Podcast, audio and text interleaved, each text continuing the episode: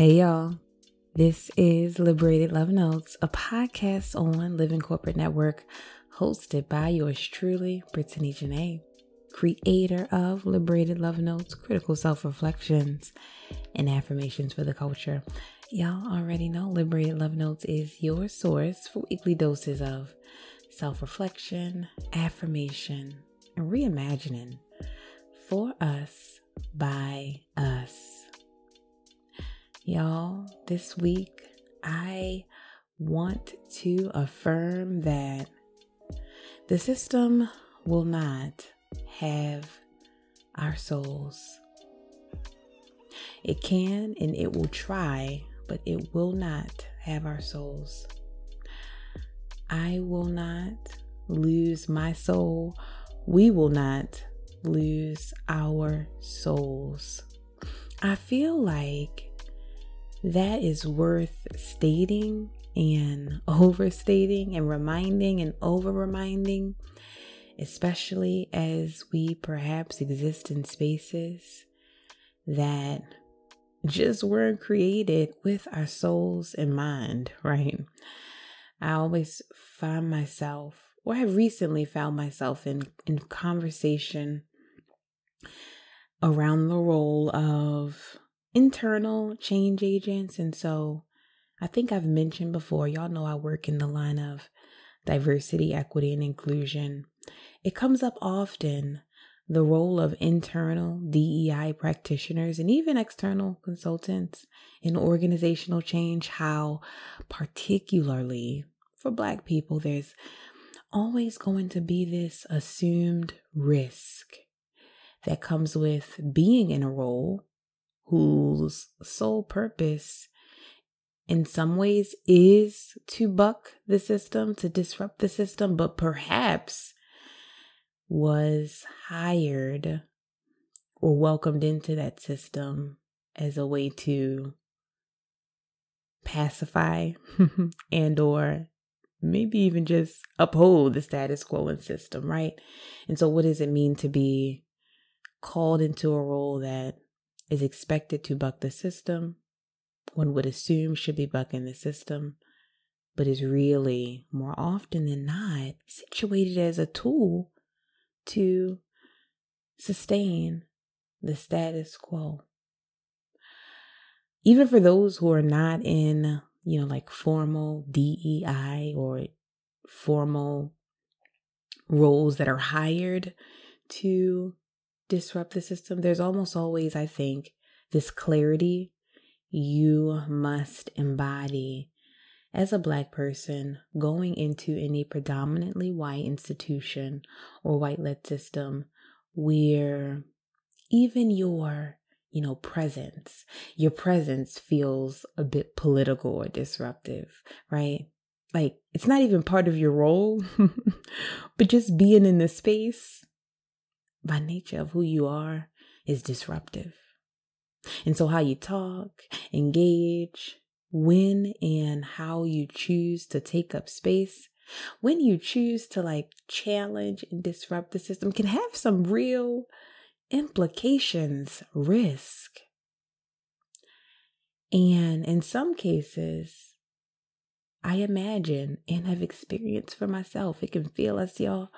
It can have us feeling, you know, stuck, maybe even stifled in fear, maybe even experiencing this sense of complacency, maybe even disgust, because it can be tiring to inherit this obligation to contort and change and assimilate and code switch, and in worst cases, lose touch with oneself daily just to just to survive and be in that system.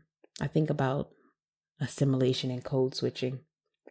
And I'm just gonna I hate to assume that folks even um, or everyone has the language or familiar with like some of these terms. And so I pulled for purposes of this conversation in the Liberated Love Notes card deck, there's actually glossary cards. And so I pulled the glossary card that defines assimilation and code switching from my perspective.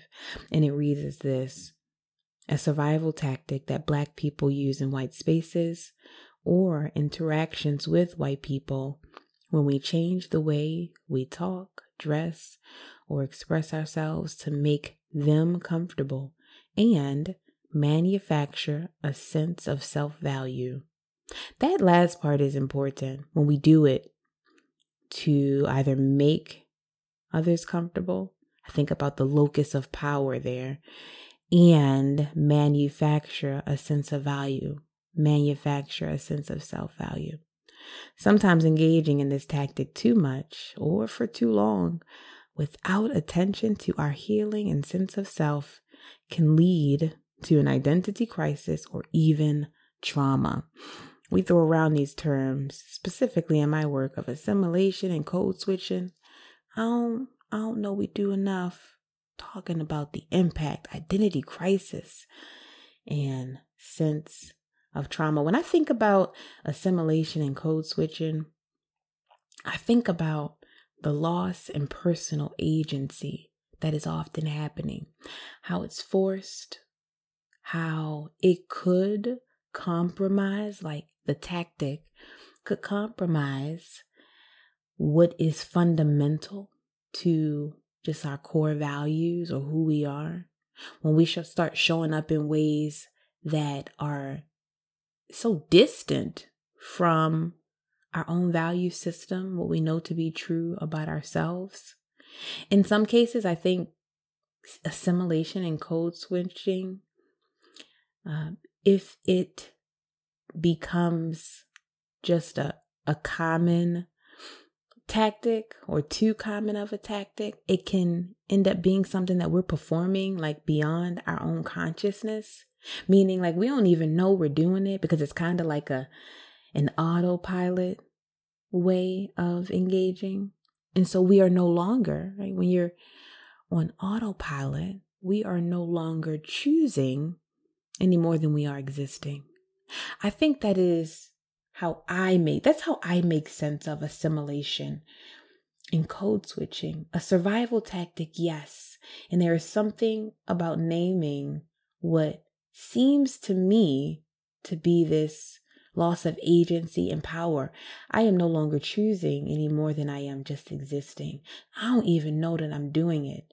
And what I'm doing it creates even more distance between my values and who I am and how I'm showing up. And that's heavy. And I think that's very different from healthy adaptation, right? Healthy adaptation.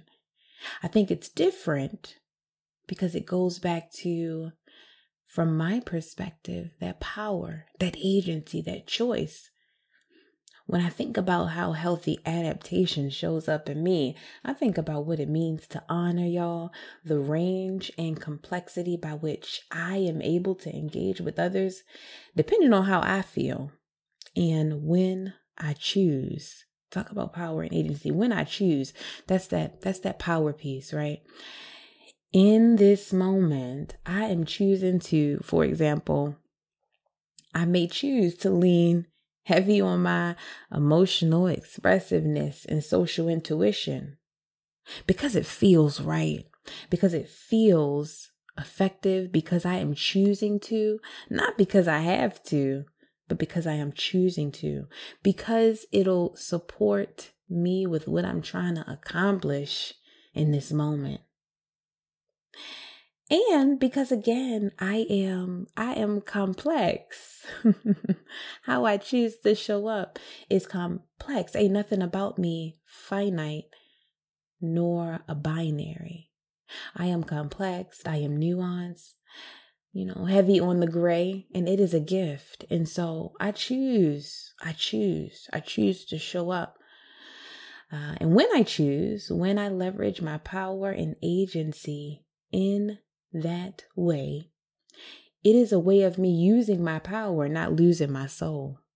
And there's a there is a difference worth amplifying there. When I choose to honor the range and complexity by which I am able to engage with others, depending on how I feel. And again, when I choose. because again, we are so complex. We owe it to ourselves to honor that complex and nuance. When I choose to leverage my power and agency in a way to healthy, right? Healthy adapt and some healthy adaptation. It is a way of me using my power, not losing my soul. More of the latter or more of the former, y'all. We want to use our power, honor the complexity of who we are. We don't want to lose our soul. One of my colleagues, Dr. Dr. Terrence Harewood, uses this framework, a line of questioning that I believe gets to this beautifully. And he asks Black and Brown people to reflect on these three questions. And it hits What is my goal? What is my role? How do I accomplish these without losing my soul? These systems will not have our souls, y'all. We will not lose our souls. I want to bring back into this conversation because I mentioned on last uh, episode that I'm reading this book, Spirituality in the Black Helping Tradition. I referenced it in our last episode, and there's a passage that offers what I think is a beautiful connection to history the Martins, in one chapter, share some historical anecdote on the role of slave preachers and conjurers as as black helpers. They talk about how slave preachers and conjurers managed to center the liberation and spiritual fortitude of their people other enslaved black people, even in the worst of conditions. And so, even in the context of dehumanization and others seeking to use them, the slave preachers, as a tool of oppression of their people, even amidst that, how familiar and, and common does that sound? Even in the context of dehumanization and enslavers seeking to use preachers and conjurers as a tool to oppress their own people. Enslaved preachers or slave preachers and conjurers were able to prioritize community. They saw their roles as critical to reminding other enslaved Africans that their soul, their spirit would always be their own.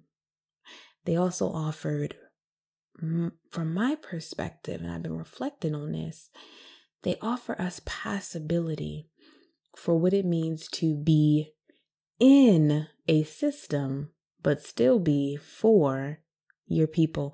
I kind of want to read another a passage, y'all. Let me find the page here. I want to read a passage that I found compelling. maybe look, maybe Liberated Love Notes podcast so evolve into story time or something. I'll read this here. I'll read this here. And promise, promise, promise I'll make the connection.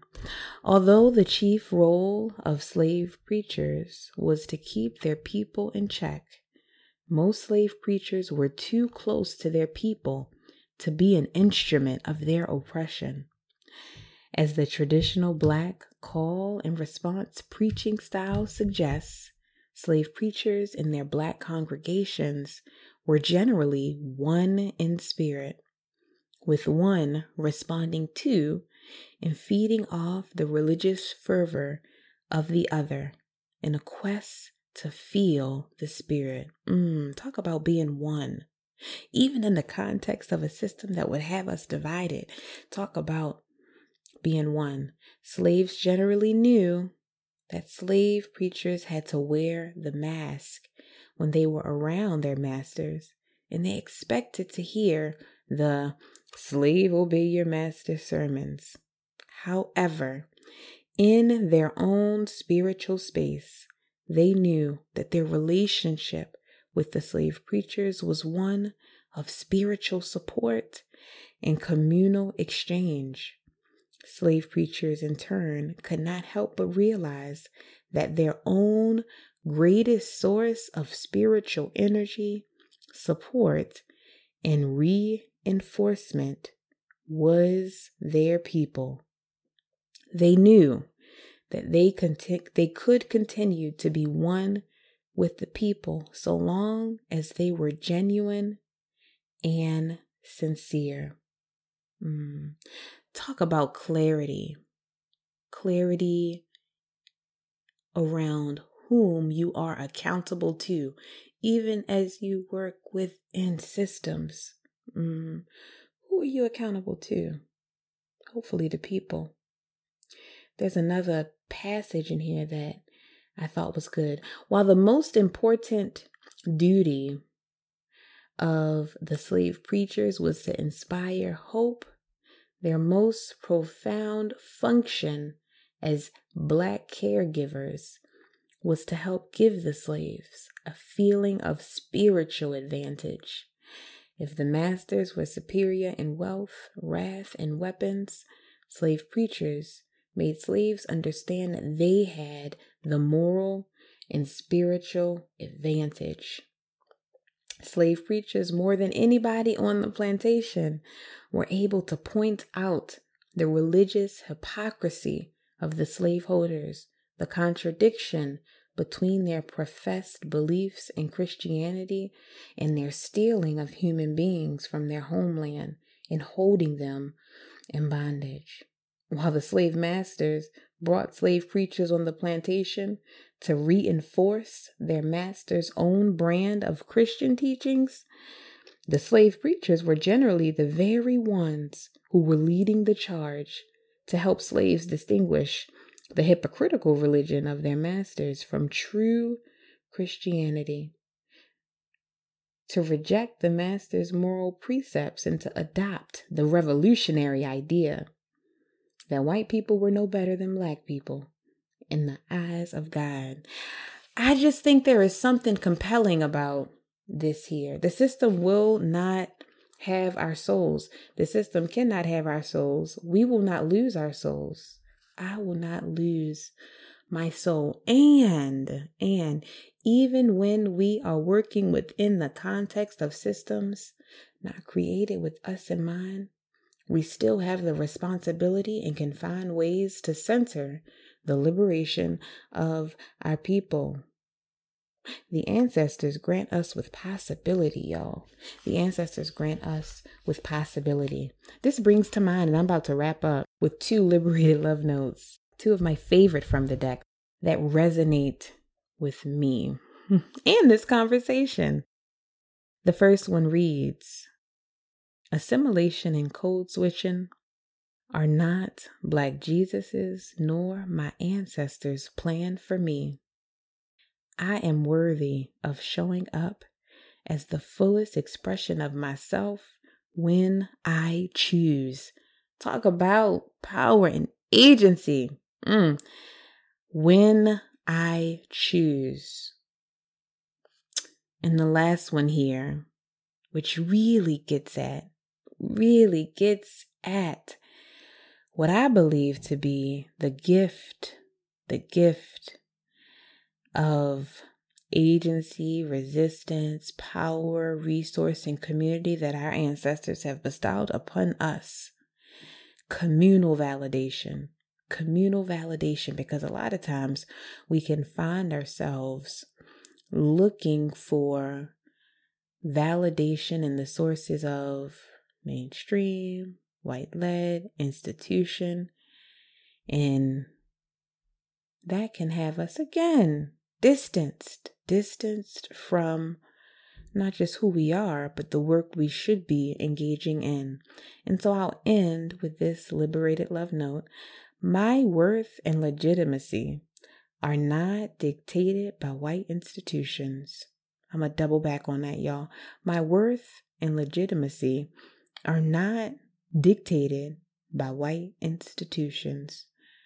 My allegiance is and will always be to community, to Black community, even when I am working within the context of white systems. My worth and legitimacy are not dictated by white institutions. Y'all remember that whole I am not my work? When we are not our work, we can disrupt and disassociate our identity and who we are, like core to who we are, our values, all our histories, our remembrance, we rememberings. We can we can disassociate that from what we do. We can disassociate that from the systems that we exist in. We can disassociate it be, and then be more primed to either think critically about the system, engage around, you know, constructive feedback about the system. If we are so attached to the system that we can't think critically about how it is oppressing us and our people, we cannot center community. We might end up losing our souls. That's the whole point of I am not my work, y'all. I just went on a tangent. I'm going to reread this and for real, for real, I'm going to wrap up. My worth and legitimacy are not dictated by white institutions. My allegiance is and will always be to my community, the Black community, even when I am working within the context of white systems. And ain't nothing wrong with that. We will not lose our souls. The system will not have our souls. I will not lose my soul. Peace, y'all.